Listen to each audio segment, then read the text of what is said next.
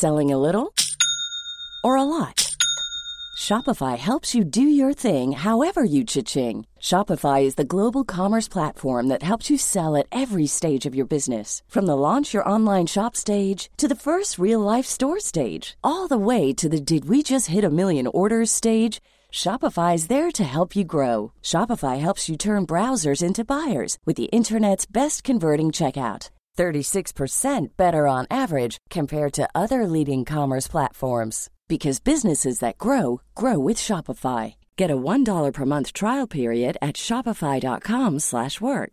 shopify.com/work. Quality sleep is essential. That's why the Sleep Number Smart Bed is designed for your ever-evolving sleep needs. Need a bed that's firmer or softer on either side? Helps you sleep at a comfortable temperature? Sleep Number Smart Beds let you individualize your comfort so you sleep better together. JD Power ranks Sleep Number number 1 in customer satisfaction with mattresses purchased in-store. And now, save 50% on the Sleep Number limited edition Smart Bed for a limited time. For JD Power 2023 award information, visit jdpower.com/awards. Only at a Sleep Number store or sleepnumber.com. Hello, everyone. Welcome to the Redmen podcast. We are here to talk Liverpool with a nice little sprinkling of Euro stuff as well, because I think it's relevant. Um, I'm Paul Machin. Chris Pajak is here with me. We've got Ben Kelly and John Machin as well on the show today. Uh, our kickoff question comes from Ian Bolts. Um, we'll come to that in a second. We're going to be discussing, uh, for those of you who want to uh, just want to skip ahead, to be honest, to be honest, after the fact, um, that we're going to be discussing uh, Neco Williams and how positively he wants to press for a move away from Liverpool after the Euros and what that means. Uh, the problems with shopping at major tournaments and Liverpool can exploit that to their benefit, and a little bit about uh, a bit more about the, the, captain, the wonderful man himself, Jordan Henderson, later on as well. Uh, but yes, the kickoff question from son of a teacher man, uh, Ian Bolt says, um, given the fume over Rafa and the Ev. Which former rival manager would you have been okay with as our manager afterwards in their prime brackets in their prime still, Chris? Right.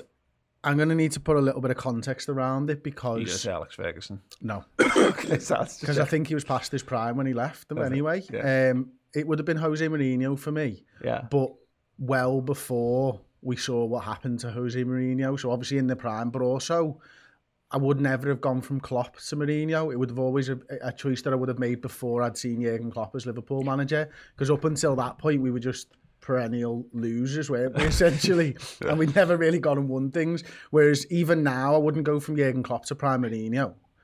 I, yeah. I'd rather just keep with Jurgen Klopp, yeah. you know what I mean? So, but, but before Jurgen Klopp, I would have gone Jose Mourinho. That's an interesting shout, yeah, very much. I mean, it, it's mad because he was very much in the running prior to you know with the, the time when Benitez come in as well. Like, but yeah, now we know he's a class A gobshite as well. I, although I must admit, I find him.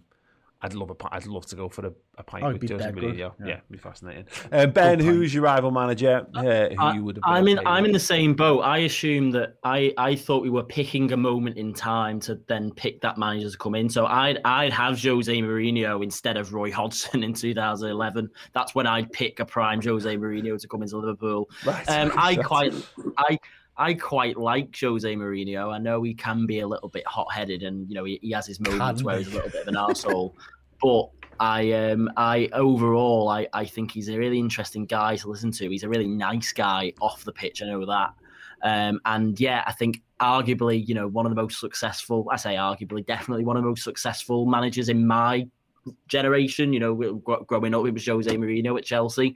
And, you know, if, if Liverpool were going to go for a manager at any point, I wouldn't have him now. You know, if, if we were offering me a 2010 Jose Mourinho now and the style of play, you know, you think about the way he played at Inter Milan and the Champions League semi final against Barcelona, where, you know, he's putting 10 men behind the ball and he's shithousing a, a win that way. Um, I don't know if I'd swap that over the way Jurgen Klopp played, but it was definitely better than the way Roy Hodgson played. So I'd have him Yeah. at that point, yeah. Yeah, but very Roy, uh, very, uh, well, very the same as Roy Hodgson, except he won big, big He, he silverware. better. Is, is the is, is the difference? Dad, who'd you go for? Yeah, sorry being boring, but it would have been Jose Mourinho. um, it's A lot um, of I think more casual it- love love I for mean, Jose Mourinho than I expected. He turned out to, to be a horrible, you know, person and manager, but that's probably because his experience. And if he come to Liverpool, he may well have turned out to be different. You're right. Um, He's had his heart broken. Yeah. He's had his I mean, heart broken too many his, times. I've hated his guts since the moment he came to Anfield and had his team coached to waste time from the very first second. Uh, I've never, I've never seen anything so horrendous in my life that anyone could stoop that low. Um, so I've hated him ever since. But before that, you know, I, I always thought, you know, he is a winner, and that's what Liverpool needed because we just didn't win anything. So he was perfect for us at one point in time, but you know, certainly not now. Yeah, uh, well, yeah, actually, it's an interesting point. That about people watching, let me know yours in the comments because I agree with that. The Mourinho stuff. I mean, you're talking about 13, 14, the, the running where Chelsea had no, their title challenge was done, and they decided, he just decided to just spoil ours. Just spoil ours because that's how Mourinho Mourinho had become by that by that point the the the, the great spoiler. Um, but no, I, I think that's a reasonable shout. What you come for? I I, I say I, I'm at a point in my life now where and it we'll, actually we'll do a little bit on the on the uh, Benitez stuff after the break because we've not really discussed it on anything. But um, I'm not asked for the rivalry stuff anymore. I mean, as long as someone's a, a, like a fit, and so like the Alex Ferguson, I was I was part of joking, but like if you could if you could if you could have snatched the prime Alex Ferguson, there's no way that we wouldn't have Liverpool fans wouldn't have bought into Fergie the same way that United fans bought into Fergie if he'd been Liverpool manager and, and not ours. This idea of like it's just a lot of I think a lot of fume stems from a place of when you've said lots of things and then you have to backtrack or you have to live in a world where you've said really horrible things about someone and then all of a sudden you've got to find a way to like them and it's more about you feeling bad than it is about, anything else. But to be honest the, the, the, the simple answer probably is most recent man, uh, managers defo Mourinho I, I don't, I don't have strong feelings I'm about anyone. I'm shocked that no one's gone Guardiola to be honest with you. I mean he, he's yeah. He's one of the best managers of all time. I don't think of him that way. It's weird. I, I, I like he doesn't enter into my. You know anything about ri- rivalries, and he should do, but I don't. It's weird how Spurs, Spurs, Spurs as well. City don't don't, and maybe maybe maybe it's not true for everyone else, but they don't engage my brain in that same way of things. It's weird. It's mad, it's mad because like for the last three years, you know that there's a historical rivalry with Man United, but there was no three years back to back of us going toe to toe with Manchester United yeah. in the Premier League era, yeah. and yet we've had that with Manchester City every season for the last three. You know what I mean? And and and yet I'm in the same boat. I didn't pick Guardiola, mm-hmm. and yet probably a better manager than Jose Mourinho was. Yeah. just surprising that none of us did. Yeah, no, very interesting stuff.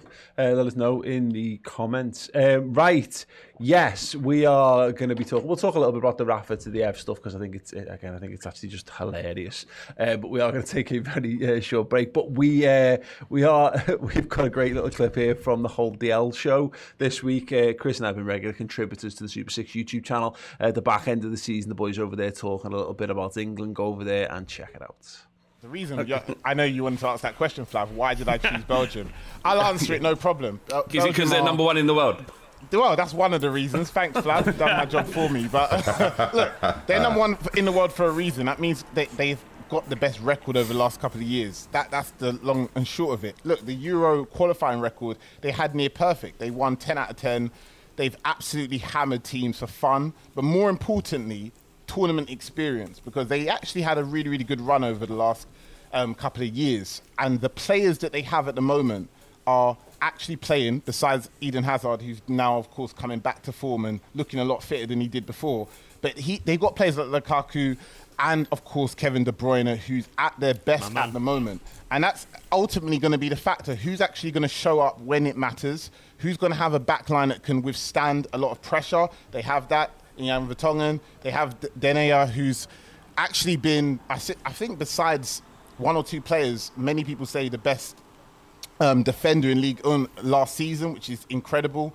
Obviously, the midfield is packed and stacked, and they have a goalkeeper that won the Golden Gloves 2018 in the World Cup. So that's Thibaut Courtois, who, who had a bit of a shaky time in club level, but for his country has been incredible. So let's be honest. Look, Belgium need to prove it in world level. They haven't done it yet they are the only one of the big sides that haven't really done that yet. Of course, besides Yeah. England. Um, and I mean, you- Belgium are going to do it in the next couple of uh, weeks. You're going to see that. Yeah, go and check out the Hold the L show over on the Super Six YouTube channel. Head over there, drop a like, leave a little comment reaction to what they're discussing, and say that the Redmen sent you as well. It was a good show this week. I watched it. I couldn't tell you what they all wanted. Um, they seem to change their mind quite often. I I know think the Flav was very much do. in the England Yeah. in the England camp. He still thinks football's coming home. Um, Yeah. Fair play It's to home. him. It's home. They're playing games at Wembley in the Euros. Just enjoy it. Fucking hell. If you want more, I quote I quote the great Ian Rush, and he took and he, years ago when he spoke about the England thing, and he's like, why do England fans get so wound up, and why do they get like with they when they sack managers when they don't win things? England are seeded to get to the semi-finals of Euros and the quarters of World Cups, and if they if they ever manage to get if they do that, then they that, that's like they're doing the job. If they manage to get beyond it, then it's then it's exceptional. But that's what England are meant are meant to do. Um, so yeah, I do find it a bit a bit all a bit mad. I um, think they get annoyed because they get knocked out by like Croatia. When- When Croatia when- go to World Cup finals instead of them. someone England player makes a villain of themselves. There's some sort of dodgy refereeing decision, and so uh, someone gets yeah, it's, well, yawn. Ronaldo. Um, Ronaldo. Yeah, whatever. The um, couple of comments um, before we move on. Um, we got uh, Jason Yari saying just tested positive for COVID. Cheers for sorting me out with a podcast, gents. All the best. No problem, Jason. Hope you feel better soon. You feel better, mate? Um, and does he, I does want he think it's going to last 10 days? what? Does he think the podcast's going to last? Oh yeah, yeah, yeah, yeah. He's going to draw it out. He's going to do a minute a day for the... I thought John had gone pure COVID scam then. There's a turn up for the book. Yeah, yeah. Oh my God, yeah. Revelation out of nowhere. Um, and I want to give a special award. We've never done this before. I want to give a special award to Football Watch Along for but asking and answering a question in the same sentence. Says, I know the COVID situation has hit every football club financially, but why is Liverpool scared to spend big? Um, right, we're going to move on. Um, we're going to talk Rafa Benitez. and the, the question, uh, you, you, uh, or the answer that Chris raised is that, I mean, like Rafa would be a good answer to the question because he's now, you know, he's managed managed Chelsea. managed Chelsea and Napoli, but rivalries with both of those clubs. Um, I have dined on the on the Everton fume for this for a few days last week, Chris. I think it's been absolutely delicious in the absence of proper Liverpool and proper football and all that kind of stuff. Just the I mean, there's lots of people who've been quite negative around it and very staunch, like, oh, I could never see Rafa manage Everton. It's a disgrace, blah, blah, blah. I think actually I've been surprised how much that's been in the minority in some regards. What I, I quite, I just like the fact that it's been overwhelming. I love Rafa. I- don't want him as Liverpool manager again. Um, I wish him all the best if he wants to go to Everton and stay local and all that kind of stuff. Then great. I genuinely, sorry, they're cutting the grass outside. If anyone can hear that. The, I genuinely, uh, yeah, I love the fact that it's been well more welcomed by Liverpool fans who should be fuming, and not by Everton fans who should be made up that a European Cup winning manager wants to manage their team, uh, but instead they're writing offensive banners on bed sheets, which is also fucking hilarious because it's something they give us loads of stick for. Um, it's just been delicious, the whole thing. Yeah, yeah. I mean, li- listen, they've had they've had a European Cup winning manager recently. That's I think part of the problem, isn't it? What I think that for me anyway, I can only talk for myself on this, is the fact that because Rafa won the European Cup for us, there is a lot of people, and I, I'm in quite a few groups on Facebook and stuff where there has been a lot of kickoffs about it.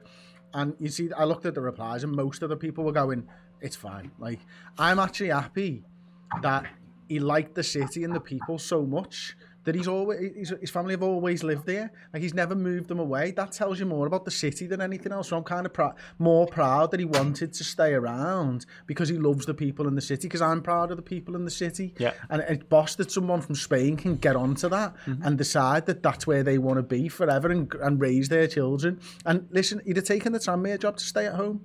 Like you know what I mean? I said this: if. Tranmere were in the champion, if Tranmere were a mid-table championship side, I've no doubt Rafa would have, would have, would have a punt at them at some point in his career. He might yet. I also think that like it would have turned sour Benitez side. Like I genuinely think after six months he'd have just gone, he's a fucking weird and walked out. like what's this about? Why, why can't I have red baubles on my Christmas tree? It's the colours of Christmas. It's Yeah. not. Uh, if I had Liverpool branded baubles, have a go at me, Chris, but it's Chris, fucking red and Chris, gold. Chris, they do the Santa Dash, which is an annual race held in I know. For people. It's like a it's a like you know it's a fun run where people dress as Father Christmas and Evertonians wear blue Father Christmas hats and suits. they have to get specially made blue Father Christmas stuff to, to run a fun to run a charity fund run. You're right. It's weird. It's one time, one time I was filming outside of Goodison for uni. I was doing a story about the new ground, and I had red Adidas shoes on, and an Everton fan refused to speak to me because I had red Adidas shoes on. That's that's not a joke. I said to him, do you, do you mind? Do you mind? To, I'm just doing a piece on the on the new ground. You, you, uh, have you got 30 seconds? He went, you are red. You, you've got red shoes on. And I went, yeah. And he went, I'm not talking to you. Then you gave yourself away, mate. That's the thing. No, I know, no, what, thought, no Evertonian yeah. would ever be wear, would ever wear red shoes. So it was like a slap in the face. No, but I, well, it wasn't anything mean. I was just it was it was a news report. It wasn't like I was laughing at them. But yeah, you need to be need to learn bipartisanship, Ben. If you want to be a journalist, yeah. you got to be more. That was that was when it really hit home for me. Just how how how, how mad it is. Just, there's loads of there's loads of clubs in the country eh, or cities in the country that have a team with red and blue. Like the Chelsea fans do the same. They go round in blue Santa outfits and put blue baubles on the trees. The Man City fans, like Pop, pop Man City fans probably because they're fucking weirdos as well. Um, not in a general sense, um, but like, but loads of other clubs have it as like their away kits and that, don't they? So like Rangers wear blue, but then they have they always have red away kits, and Chelsea have had red away kits and stuff like that. So, but it's mad how I wonder whether the cities where they have, and that's why I think Man, Man, might be one of the rare examples. Maybe Newcastle as well. I don't know. Like, they got? They see anything red and white striped? They see deck chairs? Do they flip out? Like, you know what I mean? they see like they can't sit on red and white deck chairs at the beach um, because it's a major major issue. I really don't know. Go on, Dad. What's your thoughts on the on the Rafa stuff? I, I sort of have a feel like it's him coming home to retire. You know, yeah. he's coming home to where he lives to be with his family, and he's um, found himself a little job around the corner. Is that like you dogs? Know, the dogs uh, come home to die? Is that what it was? A cat? Yeah, I can never well, remember. it's like my brother always said, "Oh, when I retire, I'll, I'll be a postman." And he never, he never did do that, but I mean, that's what he used to say. And um, I can imagine, you know, it's like that for Rafa. You know, I still want to do a bit of football, so you know, I think Everton do that, don't they? Part time. Yeah. And you know, talking about Tranmere, yeah, I can see him doing that too. You know, in his dotage, thinking I'll go just pop around there, help them out for a bit. You know, get them promotion, and uh, before I pack it in all together. Why haven't you given me thirty million to spend, Tranmere? Yeah, you knobheads. Leave them. Yeah, call Mark Palios a prick in, in fucking uh, in, in, Why you give me a lampshade instead of a, a left back? um, it's I don't know. It's um, There's never been a faster or easier way to start your weight loss journey than with PlushCare. PlushCare accepts most insurance plans and gives you online access to board-certified physicians who can prescribe FDA-approved weight loss medications like Wegovy and Zepbound for those who qualify. Take charge of your health and speak with a board-certified physician about a weight loss plan that's right for you. Get started today at plushcare.com slash weight loss. That's plushcare.com slash weight loss. plushcare.com slash weight loss. Quality sleep is essential. That's why the Sleep Number smart bed is designed for your ever-evolving sleep needs. Need a bed that's firmer or softer on either side? Helps you sleep at a comfortable temperature? Sleep Number smart beds let you individualize your comfort so you sleep better together. JD Power ranks Sleep Number number 1 in customer satisfaction with mattresses purchased in-store. And now, save 50% on the Sleep Number limited edition Smart Bed for a limited time. For JD Power 2023 award information, visit jdpower.com/awards. Only at a Sleep Number store or sleepnumber.com. A lot can happen in 3 years. Like a chatbot may be your new best friend. But what won't change? Needing health insurance. United Healthcare tri-term medical plans underwritten by Golden Rule Insurance Company offer flexible, budget-friendly coverage that lasts nearly 3 years in some states. Learn more at uh1.com. I, I, I, don't. I think you know whatever he wants to do, he deserves it. You know. Yeah. He, he spent his whole life um, earning money to to keep his family. Um, by, and he's been all over the world and he's been away from them lots of times. So, you know, he's now got an opportunity to, to, to be able to sleep in his own bed every night. Well, fine. I'm fine with that. I understand why Evertonians aren't. And, uh, you know, in their circumstances, I'd probably be livid as well. But you know, I'd be like Chelsea. I mean, they hated his guts from the moment he walked in till the day he left, and he still he won them a, a UEFA Cup, Yeah. and they still hated his guts. But you know, if Everton get a cup out of him, then why, why not? I the one thing I that, that gets me on this is that, and it's a, it's a bit of a stretch, but there's something that with, with when Ancelotti came in, having Klopp and Ancelotti in the city, I think had the potential. I think COVID totally undermined this to kind of bridge the gap between the clubs a little bit, and obviously in terms of football in terms, but also in terms of just a little bit of mutual respect, which I think has gone has just gotten lost over the years. And having someone like, and again, it, this would require Evertonians to buy into Rafa, which I'm not sure is possible. But the fact that Rafa has a respect for for Liverpool, Klopp has a respect for Everton. I know you wouldn't think it in some of the team selections he's put out against them, but the you know he's not he he, he has banter with Evertonians in the city. You see it with Klopp. He, he just loves the loves the people. Rafa has a bit of that, and there'll be something too to the perfect man to kind of bridge the gap of Rafa because he's so well beloved by us. If he was at the top of his game, I think we'd probably have more problems with it. So we're a bit more forgiving. But if he was to go over and win a trophy with Everton and conduct himself with some dignity in doing it, the the harsh edge between the two clubs might just get filed down a bit, which I don't think, which I think could benefit the city. Mm, It might, it might do. I mean, my my thing is, I, I don't think it's professionally the right move for Rafa. To be honest, I think from the outside looking in, it looks like it's Marcel Brand's sort of baby at the moment, and he's the one who decides who it is. And I think Rafa would probably want a little bit more control, or the Rafa that I knew would want more control anyway. He may have dulled himself over the years and not be so sort of aggressive with it and stuff. But he always picks terrible owners of football clubs. Mm. So the fact that he's talking to Everton says to me, you've got a terrible owner because he's been to Newcastle, he's been to Inter Milan, he's been to Real Madrid, he's been to Chelsea. They're all the worst owners of football clubs to get rid of managers for all kinds of stuff. I just think the relationship didn't wouldn't really have a chance to bloom, as it were. He wouldn't be there long enough, I don't think. And could you imagine eh, them losing a derby against us, like, and how the fans would feel about that? Yeah. That would be like atrocious for them. Uh, like you'd almost have to put Duncan in charge for two games a year just to get the fans on side with you. Yeah, D- yeah. The Take yourself out of the equation. Yeah, the, the, the Rafa Benitez, agent Rafa Benitez Christmas sweatshirts and Redmen this year are going to be absolutely fucking spectacular if that happens. Um, yeah, I just think it's interesting because it's not gone away, you know, um, Ben. There was, you know, it reared its, it reared its head. It looked very much set to happen last week. Then you had Keys and Gray just fuming all over the place, which is just hilarious. Hilarious to the last, like, you know, trying to say Rafa's like past it and past his best coming from them two is just just genuinely amazing. It's like fossils getting angry at like you know a really old dog or something. You know, and it's like mate, you know, you, you're literally millions of years, billions of years out of date yourself. Um, but it's not going away. You know, it's it's come back again. They haven't got anyone. The Spurs stuff has almost taken everyone's attention away from this. I think because Spurs are just I, I seem to have a bit more media glare on them. They're both doing this dreadfully in the manager hunt. Yeah, um, it's it's terrible. I mean, Spurs in particular.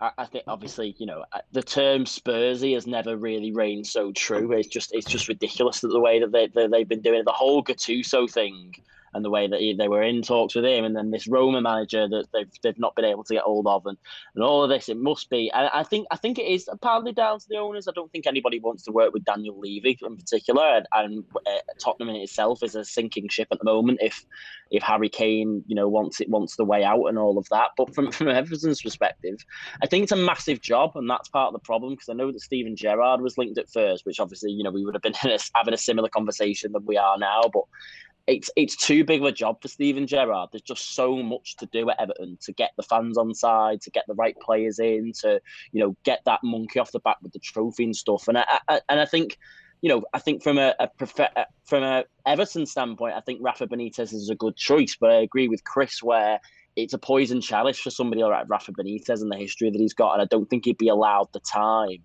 to do what Everton need him to do. If it was the exact same, if you were if you were talking about a manager with the exact same credentials as Rafa Benitez, except for the Liverpool thing, all these top clubs he's managed, all the trophies he's won, he would be the perfect fit for Everton because he knows how to win things and he'd come in and he'd Yeah. probably achieve that. I mean, I thought that with Ancelotti, but. And, and to be fair, I think Ancelotti would have won them a trophy eventually. But because it's Rafa Benitez, and because of the because of the history that he's got, he's already on the clock from day one. He's already under pressure to deliver because of because of the relationship he's got with Liverpool. It just wouldn't work. He's not soft though, Ben's is he? right, Dad? isn't he? He's, I mean, Ben's right. If if you took out the you know the emotional bit about you know Liverpool and Everton, and Everton were just looking for the best manager they could possibly get, then eventually they'd end up with Benitez. I mean, they'd try Conte and all the rest of them, who probably wouldn't come, and you'd, you'd end up with Benitez. And and the, the the fact that obviously they'll probably the fans hate his guts and don't want him says more about them than anything else, really. I mean, do they want the best for the club or don't they? You know. Yeah. Uh, can I just sort of interject here?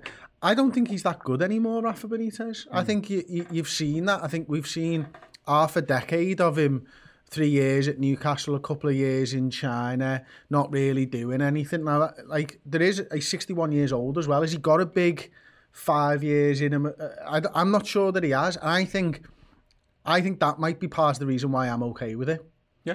Because his best days are long gone. Oh God, 100%. Like, you know what I mean? No, but And this is the I, I, now, if it was Steven Gerrard, I'd be up in arms. By the way, I'd be- I didn't yeah. because I think Steven Gerrard is on an upward tra- trajectory, and I don't want him doing well for Everton. Yeah. And and that tells me that I don't think Rafa's as good as he was. It, no, no, I, I, and you're you're absolutely spot on, hundred percent. Because I agree. Because when Ben mentioned the Gerrard stuff, I was thinking this too, and I was like, "Here's the thing: if Gerrard went to Everton, that would be saying to me he's not good enough to ever manage Liverpool, and that would therefore I would probably be okay with it. That's the point. Is, is the kind of thinking on this, and that's the point about it. I'm only cool with Rafa going to Everton because Rafa's not he's not good enough to be the Liverpool manager anymore. It's the borderline thing. We're never going to get him back, and if we get to a position, we might get to a position down the line where we're back. We've dropped down a tier or whatever, and we could do. You know, Rafa might be a really good manager for us again. I can't see that, but you never know. But we've moved beyond. That's the only reason. I'm honestly, yeah, I, I'm, I'm kind of being quite like, oh yeah, oh, Rafa, wish him all the best.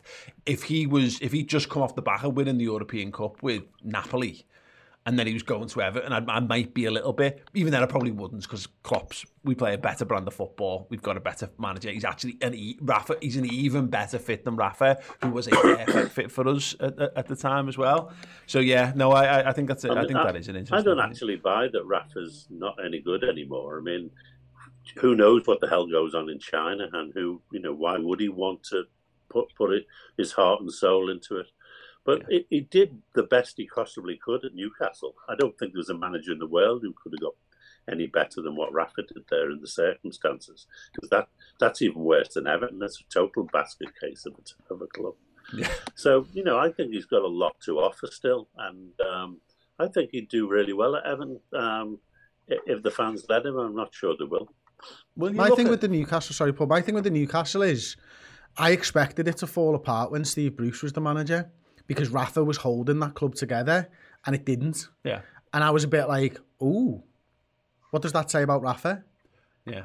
Well, we said That we Steve Bruce was able to do just as well with that side. Well, we had this chat the other day that we, Bruce got back and Rafa never, and now you can argue that then you're into the world of is it because Rafa is that how he is and that's why he didn't get backed and blah blah blah. No, it's because the fans revolted because they didn't want they wanted Rafa to stay and Rafa had his hand forced and was and was and was kicked out, and so they had no choice but to give Bruce some backing. The money, the money that he spent, he spent a lad that didn't play very well for Oh god, yeah, yeah. And no, Rafa's no, squad no, anyway. no, absolutely. And did but- just as well with the no, yeah, players. but it's yeah, but he, you know, again, they've, they've, he's, it's one of them, isn't it? You'll see, we'll see, I guess, on the on the Bruce. But the Rafa thing, I, I agree. I think the idea that he's he's not he's not going to win the European Cup with the team um, ever again.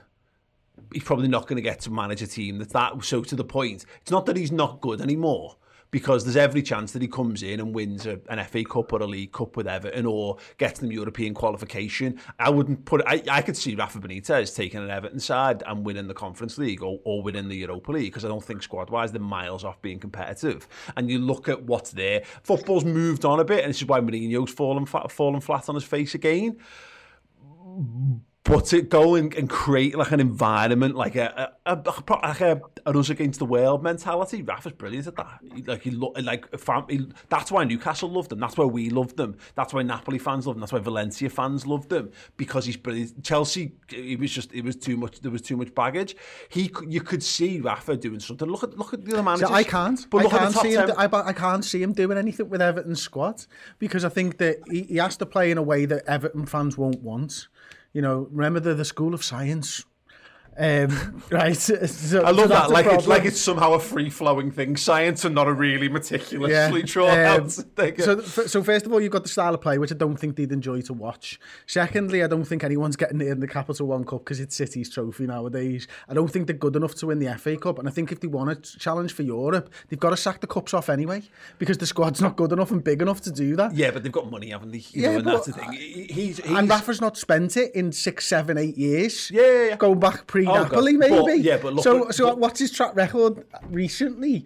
We're talking about the trophies that he could win with Everton. He's not won one in eight years. Yeah, yeah, yeah. Yeah. So is it is it like well, all right? Well, we're just saying the last eight years don't count. no, no, no, no, no, no. But that, how many of them years were in China? Two, Yeah, well, that's all. and then three in, in England. Yeah. And then Well, he did- he there won- he was the- three he or four in Napoli, wasn't it? Yeah, yeah, but it doesn't really How, count. Does there's, it? So winning the league doesn't count. Not that one. Oh right, Not that one. because it's devastating to your points. Right, okay, Shah. You we'll also got on. them relegated. Paul. to win a trophy, the lengths he'll go to. This backs there's your not points many, up to win a there's not many managers can win trophies, and the people who do win them are at the best clubs. And Rafa's certainly not been anywhere near that top level of club for years. Look at the look at the other managers who are in that top ten in the Premier League. If Rafa was to come in, and look, I'm not again. I'm I, I, I just like Rafa. I think he's good, and I don't I don't I don't buy into the notion that he's just shit, and he's not. And he's got as good a chance of doing anything because he's a cup specialist. And he always has been. He's uh, the idea that he plays crap football is a bit of a is a bit of a misremembrance. He, he, builds from there. He makes a team solid, and then he adds good players on on top. You know, we played some brilliant football. Oh, we, we used to win games 4 0 all the time. Remember Real Madrid, Manchester United. But he has to get there, of of course. You've got to earn the right to get there. But what he does is he gets he gets good goalies, he gets good centre halves, and he's got a good solid style of play. And then he get and then when he when he's got that, if he adds the, the, the sprinkle on top, you get really good footy out of Rafa. Don't think he'd last that long to get that that from Everton, but they actually out, they're not that far away. They've got Dominic Calvert-Lewin and Richarlison, who were good enough to be in a Rafa front three, regardless. So once again, they're not, our point is they're not a million miles away. And also, I don't give a shit. You know what I mean? I don't think they're going to challenge us, which is the ultimate, the ultimate point. But I look at like, look at the managers around that top 10. Like Leicester just won the FA Cup. And I know Leicester have got bits and pieces, but they've just had some. They've got some smart. They've had some smart recruitment, and they've got a decent and they've got a decent manager, and they've built towards that, and they've done okay. There's no way Everton in two, two, two seasons couldn't get themselves into a position where they could win silverware. It's it's it's it's, it's just not outside. I, I just don't think that he, he would with him. I don't think he gets the two years. Yeah, well, that's the point, isn't it? Um, fucking hell. Right, Liverpool content uh, on the Redmen podcast. um, uh, Liverpool want 10 million for Neco. Uh, apparently, he's going to push for a move. Um, Neil Jones has said that Southampton will be front of the queue. Uh, Wolves, Leeds, Burnley, Villa, Norwich also credited with interest. Uh, Chris will be talking to Neil Jones about that later on this week. Um, but, Dad, I felt it was a bit of a, a mad one. I mean, not. I can understand it. Trent Alexander-Arnold is the best right back in the world, and it must be quite frustrating for anyone to sit, sit to sit underneath him. But it came out a bit like you know he wants to push for a move after the Euros. Kind of tainted it a bit because I've been I've been enjoying the little sprinklings of watching Neco Williams. I think there's a real player there, um, and this is not like losing Ki-Jana Hoever. This you know I think Neco's just, I think Neco's good enough to be in the Liverpool squad next season. Yeah, I think he's quite a, a decent um, right back, um, and I think it would be if you can keep him, I would keep him because you don't want to go into the season like we did last season when we were we didn't bring in enough cover for our centre backs to, to to go into the season with say Gomez, who's just coming back from injury, as our cover at right back, or James Milner. I've heard people say, God help us. Um, that that that would just be stupid. So don't sell him unless you've got a decent replacement for him. And I, I'm, you know, Brennan is a good, is a good right back as well, but he's very young and uh, inexperienced. You know, would you want him going into a semi-final of a Champions League? You know, because Trent got picked up an injury. I'm not so sure you would. Yeah. Um, so, no, keep him at all costs. But you know, if if he does go, then you know, use the money to buy another one. We are. We need one of these every summer, don't we, Ben? We need to have one position in the team that we can just have an underlying level of fume about at all times. You know, social media needs to have reasons to post content, um, and you know, bracing ourselves for a season where James Milner is nominally our second choice right back is another one of them. I mean, God, you know, this goes all the way back to Milner being our first choice left back. Um, we've had like five five years of these similar type of problems. Liverpool are making it clear, you know, in that in the briefing with all this, because all the journalists are saying this that they're not looking to buy. They feel they've got cover, and the thing that I guess kind of made me go. Eh, is the idea that Joe Gomez is on the comeback trail and is now going to be back into the pool of, of right backs? Nah. I, I don't. I don't get it. It's just you know we we talk about all the time. Sorry, Ben. It was a perfect. It was like, oh my god, why? it's just. It, it's like it's like I don't we talk all the time about how Liverpool's creativity comes from the fullbacks. So, and centre backs don't do that as much. So, if you're going to put a centre back at right back, you're losing a massive part of Liverpool, the way Liverpool play. You know, the, a, a, massive weapon in, in in our arsenal, if you like. You know, so for me, I, I think the question for for for Neco Williams is uh, where where does he think he's going to play? As in, like which club? Which does he think he's going to get a Premier League move? And if he does, and he thinks he's going to play all the time, then fine. But I'd argue that playing on a relatively inconsistent basis, but you know, if you if you can if you can get him in the cups and stuff, I'd argue that playing for Liverpool at this stage of his career, maybe getting 10, 15 games for Liverpool over the course of the season, is better for him than playing 42 games in the Championship. That's my opinion, right? Because I think he's a better. I think he's just about best. I think he's. I think he's a good championship player. If he was going to play every week, but I don't think. I don't think he's going to gain anything from playing in the championship every week. I think he's going to be better off being around this squad. But if he thinks he's going to be able to get a Premier League move and he's going to be able to get consistent games at a Premier League side, then I think that's a different story. But for me, I'd be saying to Neco, keep keep with us for another season. You know, we, have got we've got we've got a. I, I don't think ten million's enough. Basically, I don't, I don't think that t- 10 million to go and put that then towards another right back that's apparently better than Neco Williams and is going to be able to be a backup and is going to be happy to do the role that Neco Williams was doing. I don't think that I don't think you're going to be able to get much for that to be honest anymore. Um, and especially mm. not the type of right back that we want. Yeah. Neco Williams is good on the ball. He can cross the ball. I, I, I just don't. I, if we can keep hold of him, I'd definitely keep hold of him.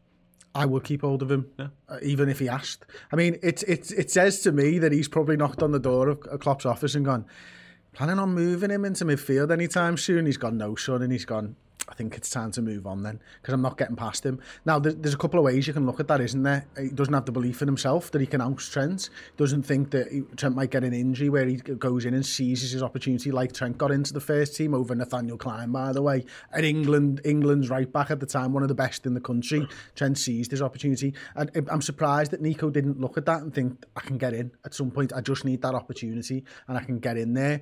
But I also like the fact that players want to play football. I'll never begrudge someone somebody asking to go somewhere else to play football. Yeah. I just don't think it's the right move. Well, you've right got to have the right mentality to be a squad player at Liverpool. You know, it's it's a different it's a different skill set. You can be brilliant at footy, but you've got to be able to be ready to go on a on a drop on a you know the drop of a hat. You've got to be able to be committed in training all the time. You've got to be empowered in different sort of ways. I look at him and go, "You're in the starting blocks permanently, yeah, waiting for the gun yeah, to go off." and, and that, that must be such the, a hard, End, you know, hard thing to do. Can I tell you the time to get worried? When Klopp comes out and says Fabinho can play there because we've been there before.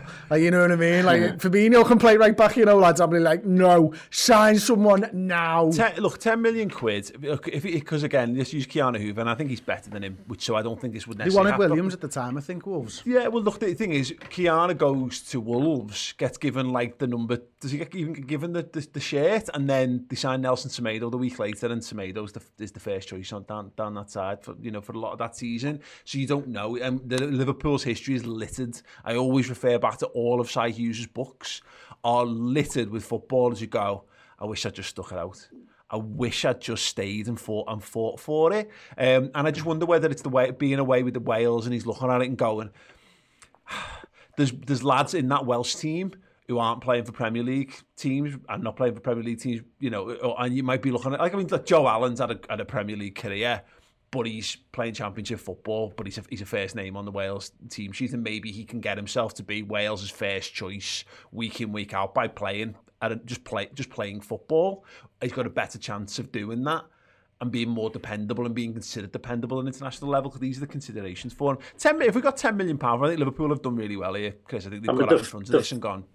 Go on, Zach. The, the folly for us would be making the mistake of thinking that you only need a cover at right back for two or three games a season and the odd cup game.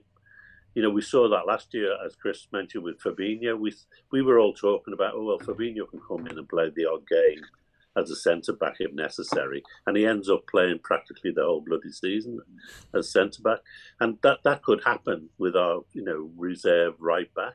He could yeah. Trent could get it. You know, he could play Everton and Pickford could just take his head off, and that could be the end of his season. And we we need a right back, and suddenly we're playing, you know, a, a, a, a kid or something for the season. And it's also it also seems more likely that you'd get an injury to one player and have your backup play, and then an injury to four fucking centre halves before Fabinho gets thrown there. Yeah. And yet we were there, weren't we? That's what we went through. There's two thoughts on this I have because Jamie Carragher, Ben's put forward Oxlade Chamberlain as a potential cover situation for this. And again, I'm not saying that I'm like, okay, sound, because Oxlade Chamberlain, you know, he played wing back a bit for Arsenal, didn't he? And that was very much one of the reasons why he was open to a move. of course, I wouldn't be, I wouldn't be overly enamoured with that situation. I can understand it actually, if you look at the squad, I'd much rather have Oxlade. There's games where I'd, I would definitely pick Ox over Gomez at, at, at, right back, and I think Gomez is a really good right back, by the way. Um, you know, I think you know, there's no. It's it's fair to say you still got picked a couple of seasons ago. You're still getting picked in the big games at fullback for us, so it's not changed massively. I think it will depend on what Liverpool are looking to do because this notion we say it, Liverpool's creativity comes from the fullbacks. Well, what if it doesn't? What if it? What if it's not? What if we, we don't need it to?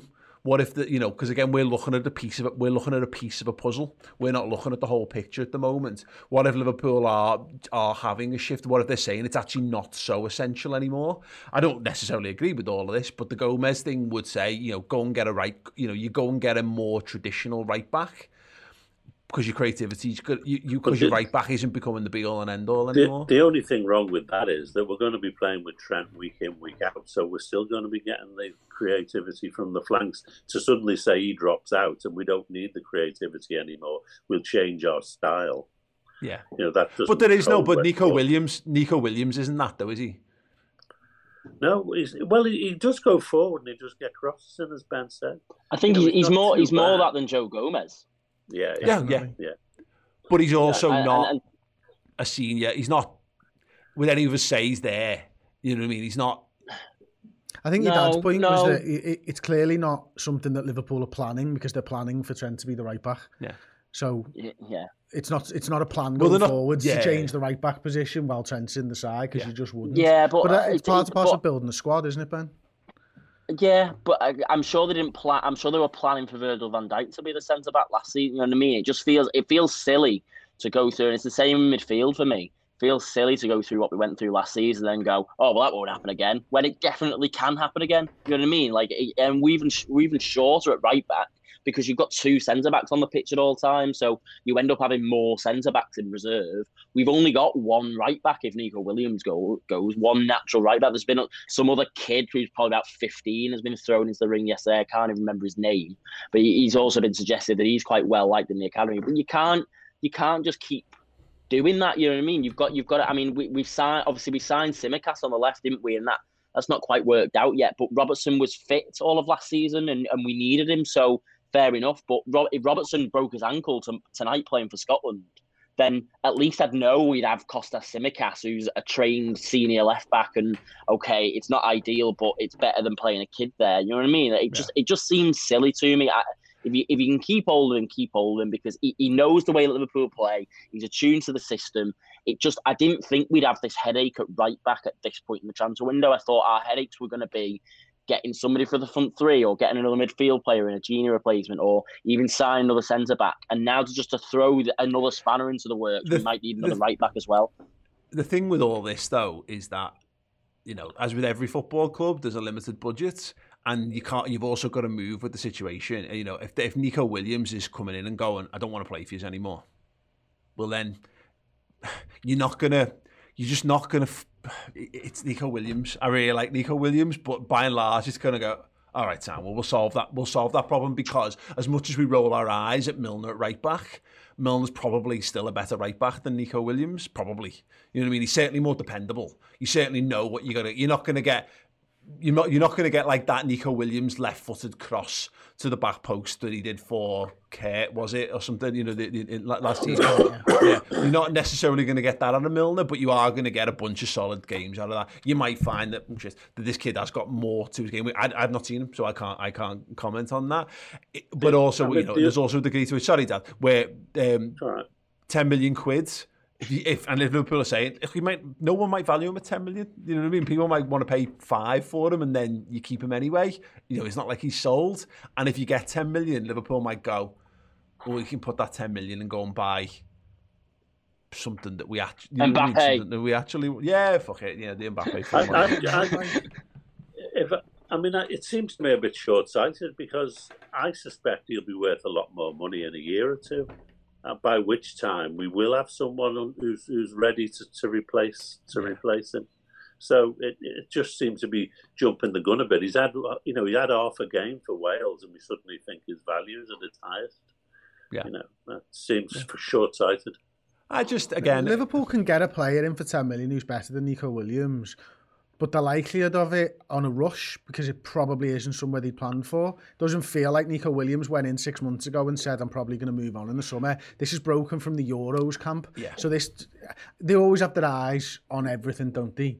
But it doesn't feel like they've been searching for a backup right back because they've had a backup right back. Yeah. And then you're entering into rush territory. And I would maybe say to him, look, we'll maybe look at January or in the summer. Yeah. But right now, you haven't given us enough time, mate. Mm. And to be honest with you, we actually don't think it's the right thing for your career either, yeah. just sort of like what Ben was saying. He'd probably be better for staying around for another year anyway. Yeah. Maybe not going it's and, as, as, as a player. Has he got a new agent? That would tell you a lot. you know, but it says to me, it says to me that Liverpool, if Liverpool are saying 10 million, then they're happy to deal at 10 million because you wouldn't say 10 million. And if you and every player's got a value, and there's a degree to which I think there's a player out there, and we don't know who his name, player or players, and we did this last summer, but we didn't really ever really talk about it this way.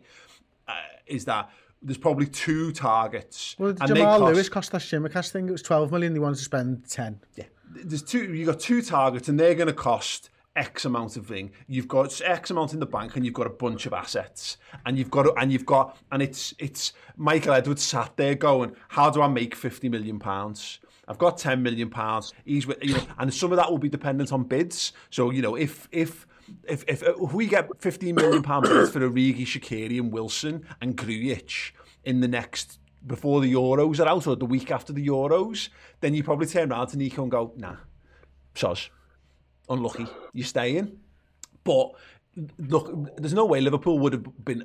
I think Liverpool would have kept Ryan Brewster in an ideal situation, but they wanted Thiago Alcantara and Jota, and they needed to find a way to generate that money. And all of a sudden, here comes Sheffield United knocking with 24 million quid, and that's their value. They've met their valuation on it, and I think there's a bunch of those players that we would don't think are priorities to shift out, but there are there are probably a here's who we definitely want, and here's who kind of players that we don't feel will miss too badly. There's calculated gambles in everything that Liverpool do. Neco feels to us like a little bit of one of that because that's we because it's, that's because the only difference there, sorry, John, is is that it's all right. you're not you, you're selling your only backup right back, so you're going to have to replace him. But you're not, though, are you?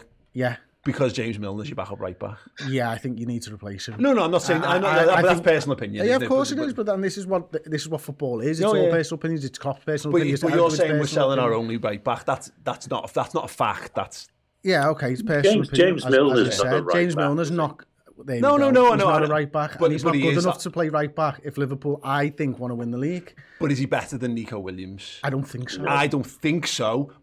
But the point remains is that Liverpool might think that. Yeah, yeah absolutely. Yeah. And I'm saying no, he's not. Yeah, yeah, That's my point. I mean, Liverpool need to sign a right back if they sell him. 10, 10 million is good money for Neco Williams. I, I you know, mm. I've no doubt that, that that's good. You know, if you want, if you got 10 million for him, I think you've you've done really well but you're depleting your squad.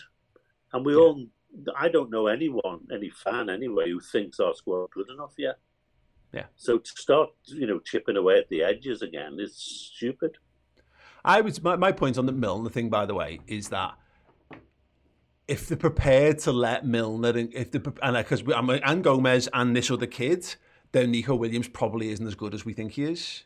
is the only way I'd look at it because we're sat here like going, what, Liverpool are crazy. Liverpool aren't they're not though are they? You know what I mean? Is that I, there's probably there's probably we're probably slightly better off than we think we are because I again I can't imagine they were but massively we're sitting off the back of the season where we let Dejan Lovren go and everyone was going don't let Dejan Lovren go without replacing oh, him. Yeah, and, yeah. Oh no, it's exactly. not like that's, they that's, to go that form. For being making Yeah. mistakes, is it? You know? Oh God! Oh no, hundred percent. And but again, it's from a position of anxiety rather than uh, the, the anxiety and unknowns.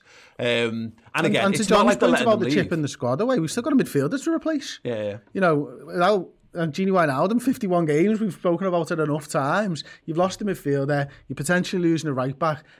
Now, Liverpool might have it all under control. They might have bids already accepted and they might be talking to players, but right now we don't know that. Exactly. So for so for where we are right now, it looks crazy to me. Oh yeah, exactly. Yeah, yeah. No, and again, I'm I'm not going to sit here and say that I think it's a, I, I don't agree that it's a good idea to sell Neco Williams, but.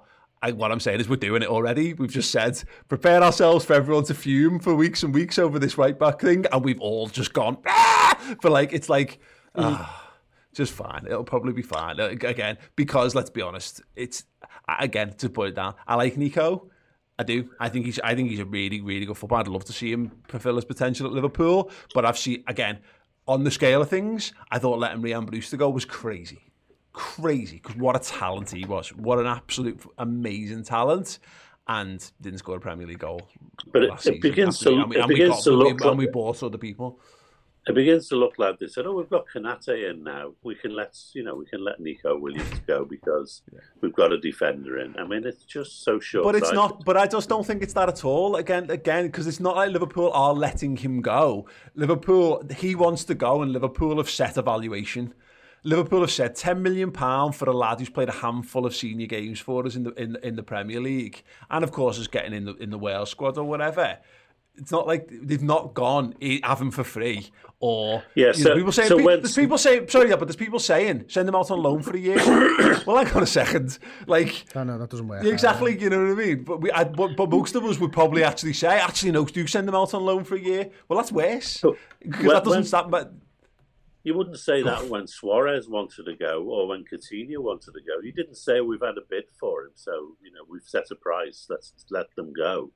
Yeah. The club have the right to say, "Sorry, Neco, we actually don't think it's a good time for the club for you to leave." oh yeah, maybe next year or the year after. but that's but again, what that's my point. Is that if they're You're not saying, saying that, that and they- they're publicly he said they briefing, they're briefing journalists. No, but they're it's not. briefing journalists. They're briefing journalists that he's got a ten million price instead of going, sorry, he's not for sale. Why? Because he's asked. I don't know. And Klopp said okay. Yeah.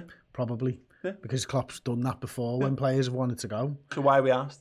Well, because it's not the right haven't move for the someone club. else into no, a no, play- because it's not the yeah. right No, move for no, the no, club. I know. Because Look- Klopp's a humanist at heart and wants to do the players right. Yeah. So if He Klopp, I think Dejan Klopp will make mistakes go in letting players that. go because he wants to be a nice person. To But he kept Lovren for a season more. He, he, he, because He should have kept him for two for years more. No, no, no, no. True enough. True enough. Yeah, yeah, yeah.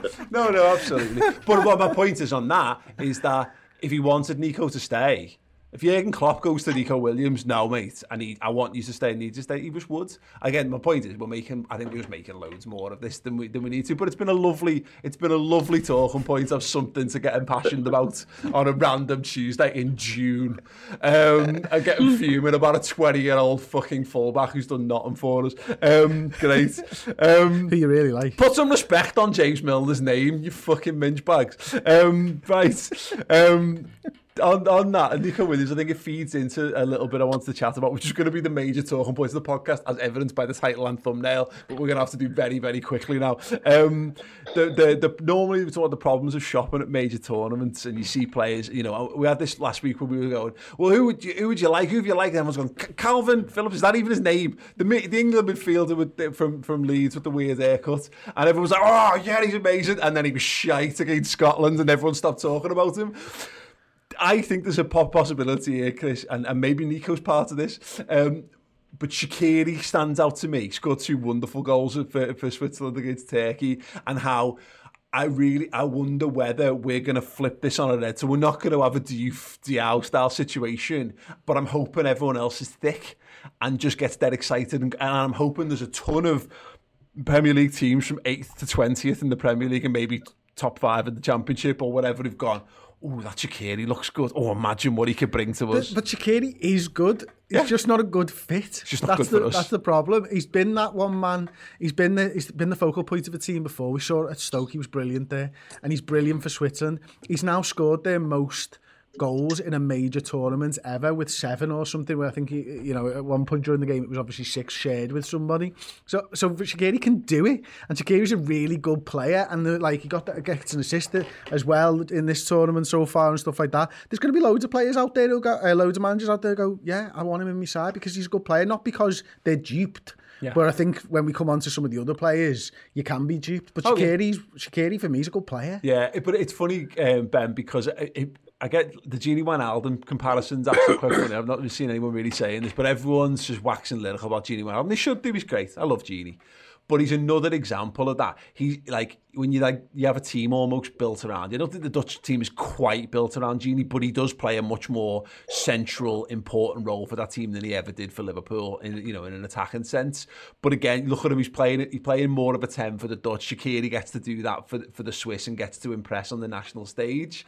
Um, I just I just find it. You know, I, I, there's there's going to be ton. I say there's loads of eyes on these players. It's just a shame that Wijnaldum didn't have a year left on his contract because we'd be getting 50 million for him this summer. I think if we still had him for this tournament. Yeah, that's a, that, that's a good point. I was thinking about it the other way because I think people seem to be, obviously, they've maybe not watched a lot of Holland. And I, I'm not saying that I sit and watch every Holland game, but I think as Liverpool fans, we were already aware of this. We were already aware of what role he plays for the national team. And now, obviously, because they didn't, because they didn't, because they didn't qualify for the World Cup, obviously, people had missed that opportunity to see him do that. And now they're going, oh well, look at this, and everybody's shocked, and we're a little bit like, yeah, no, I, I was already aware that he could do that, and obviously it's not like he's been wasted under Klopp for all for all these years. I think he's been very, very good in that role, and we, you know, we've talked about the way that Liverpool get their goals and creativity. It, Liverpool's midfield isn't known for the creativity necessarily. You know that we've got some creative players, but in um, Chamberlain and Keita, sorry, excuse me, um, in Chamberlain and Keita, we've not seen that as much from them because of the injuries and stuff. So Liverpool's Liverpool's midfield has been very, you know, workhorse like, and that's what Genie's been asked to do, and he's done it very, very well. Now he's gone to a tournament, he's been asked to play a different role, and he can play that. But if he'd been put a right back for the Netherlands and done that really well, we all, we wouldn't be sat here going, oh well, why isn't Klopp using him as a right back all this time? It's just just what he's I doing might be actually at this team, you know what I point. mean? yeah. Especially if Neco's going to be getting thrown out the door. Ten million. Why do you give contract to Wijnaldum and throw him there? yeah.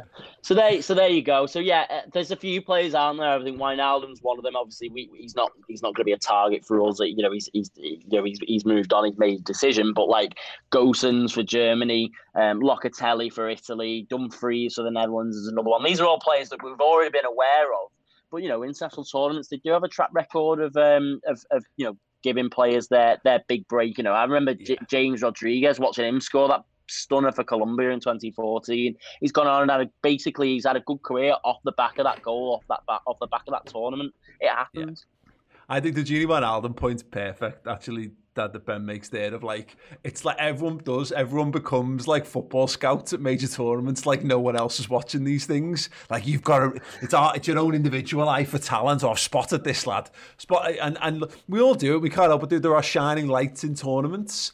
Um, and you see, but there's loads of examples where, you know, I'm sure there's examples where it works out really well, but there's also tons of examples where lads do just shine on those stages, but never quite quite cut it when you bring them to your own football club. Ab- ab- Absolutely. I mean, James Rodriguez is the standout one for me as well because he was absolutely fabulous in that tournament. And then his problem was that he went to a club who were probably too big for him. Real Madrid just didn't want to play him. Uh, and if he'd come and played every week, he might well have had a better career and not ended up at Evans. Um, I mean, we all we all remember you.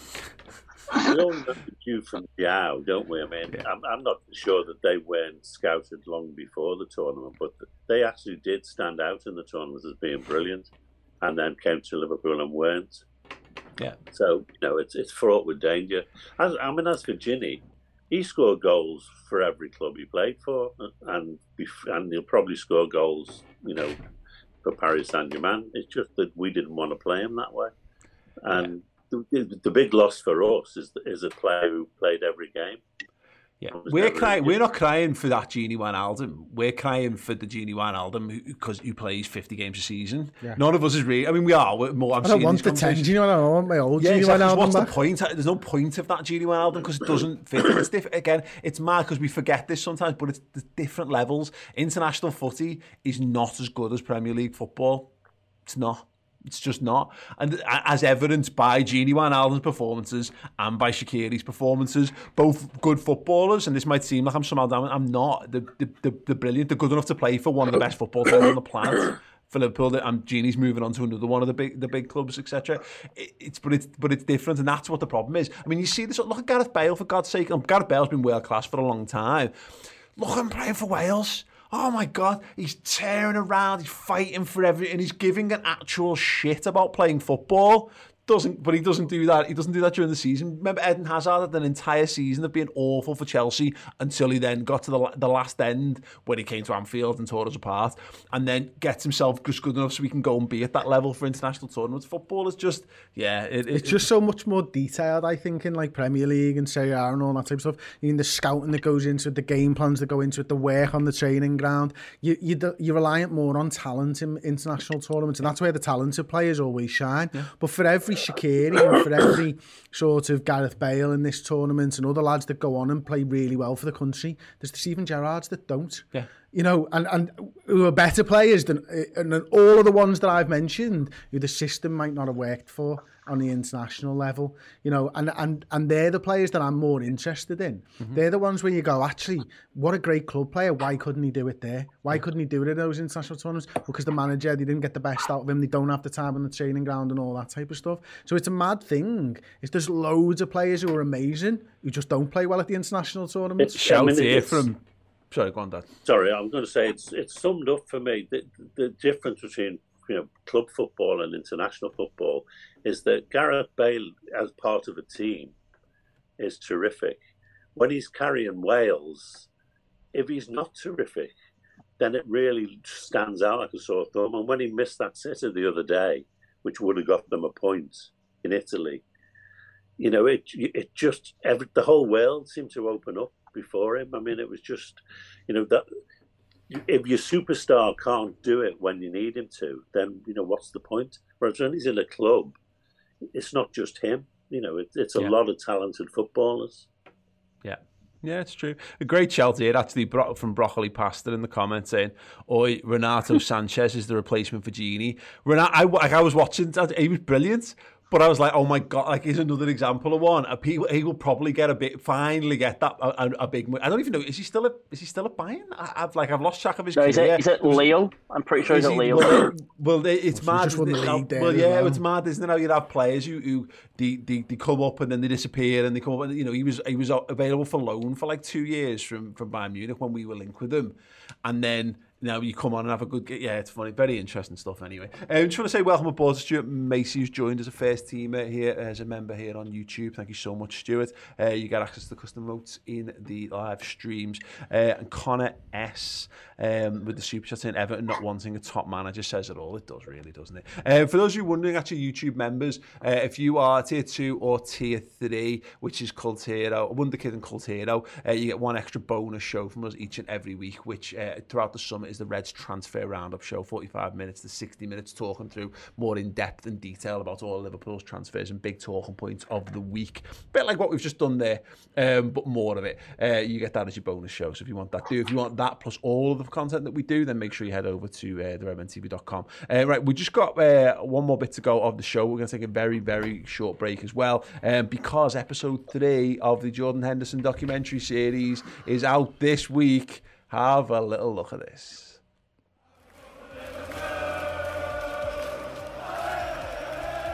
he looked gone. He looked totally and utterly finished in the game. Playing through serious pain in that. So we created that night the phrase, it's just pain. I don't think we'll see a goal like it again. It's still crazy to think about now.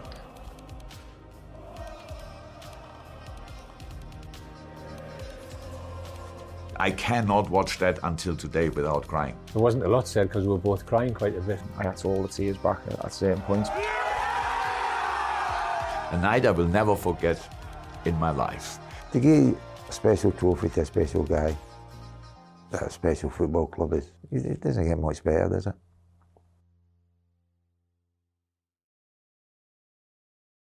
Yes, yes, yes, yes. The third and final part of our Jordan Henderson documentary series is out, uh, streaming to all subscribers on the redmentv.com from Wednesday. Uh, it should be on early release for Club Legends tonight as well, if you're over there, so that'd be great. Um, just brilliant. Just want to get out just briefly from everyone, um, particularly Chris, who I know obviously caught up with everything now. I I'm like beyond made up now. I know I've had a contributing hand in this. You you've been very hands off on all of this. Um, what's your favourite bit so far? I, I think, well, I loved episode one because I learned more in episode one about him and uh, than I'd learned in the other two. But some of the insight in episode three from Trent Alexander Arnold, like for me, I've, I've kind of walked away with the star of the show each time. And Trent Alexander Arnold, for me, stole the show big time in episode three. He was so funny. There was so much insight into the dressing room and into the person that Henderson is today.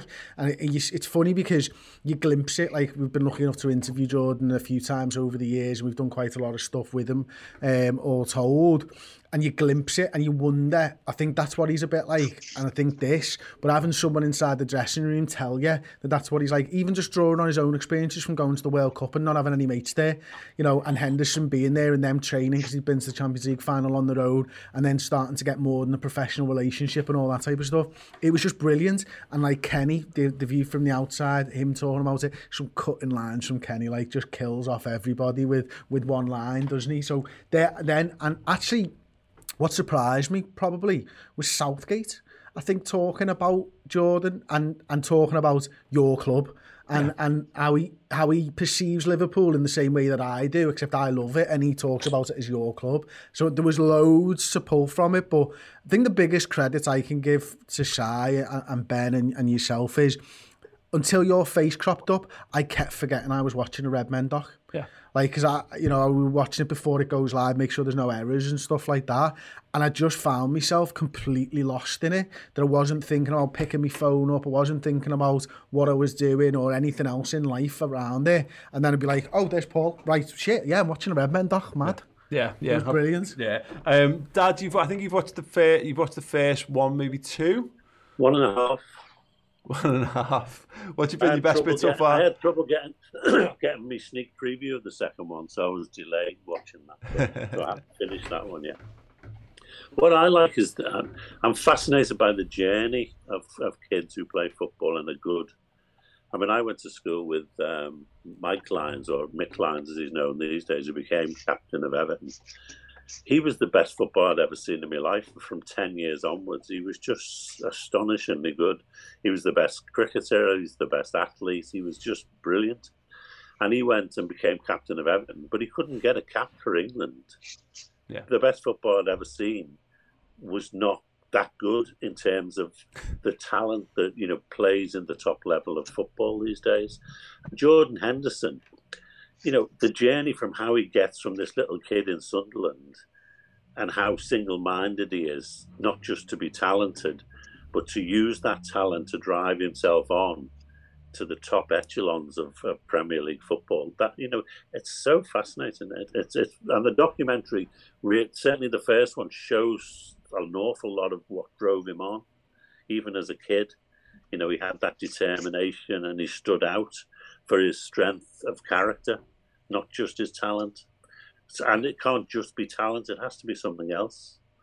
And it starts to show that. So I'm looking forward to seeing how that develops. Yeah, and Ben, obviously, Chris mentioned the Southgate stuff. We talked about it a little bit last week, but I think that's the one thing I've actually got. It's funny when everyone's losing their heads because I'm quite, you know, we've said this before. I'm quite England like indifferent, to be honest. I'm, I'm, happy for people to be b- totally bought into it, but I'm not totally bought into it myself, so that's that's fine. But seeing people slaughtering Southgate, I've actually got loads more time for him because he was just, he's, he's, he's clearly such an intelligent fella. He clearly gets it. He clearly understands country, Liverpool, football culture, all of those sorts of things. It comes across really well. Yeah, and I think he makes an effort to do that. I mean, I I, think, I, you know, I, I think that people are giving Southgate a hard rap. To be honest, I, th- I think I think he I think he's so far, I think he's doing okay. And I think actually on a human level, he's one of the best ambassadors for the country and for the national team that we we need at the moment. I mean, I read his open letter for the Players Tribune last week that was really, really well written, and he does get it. And I think he makes an effort. He says in his in the full interview that I, you know I'm not quite sure when that's being released, but he talks about kind of the frosty relationship between Liverpool and, and England, and he has an awareness of that. And he and he, he made he went he went out of his way to comment on that and he clearly goes out of his way to have an understanding of that and, and understand what that is. And I think I think he does get it, and I, I think he's I think he's a fantastic guy, and I think he spoke really well, and I think he gave some really good insight into what Jordan's like as a person. Um, we spoke to him around the time that the Super League was going on, and he, he made comments about how Jordan, you know, he said he said Jordan's just a player with those kind of issues that just sees the bigger picture. Um, you know, when he, he, he, I think he said he said um, a lot of captains. I think he said a lot of captains. I think want to go and do the things that Jordan does, but you sometimes you need somebody to just go and do it, and Jordan does do that. Um, and, I think, you know, as I say, I think I said this last week, everybody's just had so much time to speak about him and, and want to talk about him. And Southgate was, I think, one of the main ones with that because it's really difficult to get an interview with the England manager. But from what I'm led to believe, Southgate was just asked, and he went, "Yeah, all right," because he wants to talk about Jordan Henderson, and I think that sums it yeah. up. Well, exactly, and, we, and that's the thing. We had it the same. Jürgen, no problem. Stevie, no problem. Carra, no problem. Kenny, no problem. Matt, and you know, and again, we live in a world where we we ask these people for things. We do. We try. We try for various things, and most of them go, "I'm sorry, I'm busy," or, or "I can't," you know, or, or just no. A lot of the time, even there's even people who aren't in it who said yes but we just couldn't. The, the, schedule didn't work for it. Like Brendan Rodgers is a good example. Brendan, unfortunately, we just couldn't get Brendan Rodgers in time for it. Um, so yeah, fascinating stuff, and yeah, Minter, you're not unlike anywhere else. I know LFC TV did something uh, on the on his 10 year anniversary, but even the guys behind the LFC TV one message to say like there's just nowhere near the the depth and scale of what we've managed to put together. So if you need something to keep you going, uh, the first episode is free on YouTube right now. If you just want to preview that, if you've not seen it already, episodes two and three are exclusive to our streaming platform, uh, the redmentv.com, which is like a bit of a Netflix for Liverpool fans. Um, but yeah, the first episode's like 45 minutes, second one's an hour 15, the third one's 90 minutes. There's a lot in there. And just spoilers, there's a lot of silverware in episode three. That was the thing, you know, because after I, I, like 30 minutes in, and I'm like, oh, we've got a lot of silverware still to win here. I'm like, how much is left? An hour? And I was like, yes, an hour of talking about Liverpool winning trophies. Go on. The Madrid stuff, because obviously Madrid's in there, and it feels like oh, you could wrap it up at Madrid. And it's like, oh God, we won the league as well, didn't we? We still got the whole league, the league to go. And you get to that, and you're, I know this season was a bit shit, but you still got this. It's, yeah, it that, really, That really reminds good. me of me, probably my favourite line in all of it is Trent talking about the Premier League season Yeah. and, how, and how, you know, the, the form would never drop off, and he kind of catches himself that he realises he's talking to a fan and goes, you know, not like this season, but fucking shit. it's uh, yeah, like it's very, very open from brilliant, brilliant chat and insights. And as I say, look, I know there's a bunch of people who are saying, "Is it not? Is it coming out on YouTube?" It's not coming out on YouTube because obviously we're trying to make sure that we build something proper, and we're not able to do this on on YouTube. Look, the simple fact of the matter is, there are those people who do brilliant things on YouTube, and we love our, you know, we love our YouTube platform. It's great. Um, but it just doesn't. There's a reason these things aren't on YouTube is because YouTube does not deliver the, the, the ability to fund these kind of things. So we're going above and beyond. And we, to be honest, we always have. So we've got bonus content, bonus material, just like these kind of shows. More of this stuff. If you want more of this stuff, more Redmen TV. Uh, but we've also got a full suite of Liverpool um, content, interviews, features, documentaries, feature-length documentaries, documentary series, tons of them, loads of now to keep you entertained and give you more and get you more versed in Liverpool culture and all those kind of things. So yeah, if you a Netflix for Liverpool fans, then go and sign up to the redmentv.com and get episode three for everyone uh, on Wednesday, but also, yeah, uh, streaming early for Club Legend subscribers from tonight as well. So, yeah, that would be absolutely wonderful. Uh, gents, thank you so much. It has been an absolute pleasure. Far more in depth and heated than I ever expected to get uh, over Rafa Benitez and Neco Williams in 2021 during the summer transfer break. Um, but here we go. More to come from us. Uh, check back for the podcast next week. Check out the Hendo Doc. We love you guys and we'll see you all soon. ta Hey, it's Paige DeSorbo from Giggly Squad. High quality fashion without the price tag. Say hello to Quince. I'm snagging high-end essentials like cozy cashmere sweaters, sleek leather jackets, fine jewelry, and so much more. With Quince being 50 to 80% less than similar brands. And they partner with factories that prioritize safe, ethical, and responsible manufacturing. I love that. Luxury quality within reach. Go to quince.com slash style to get free shipping and 365 day returns on your next order. Quince.com slash style.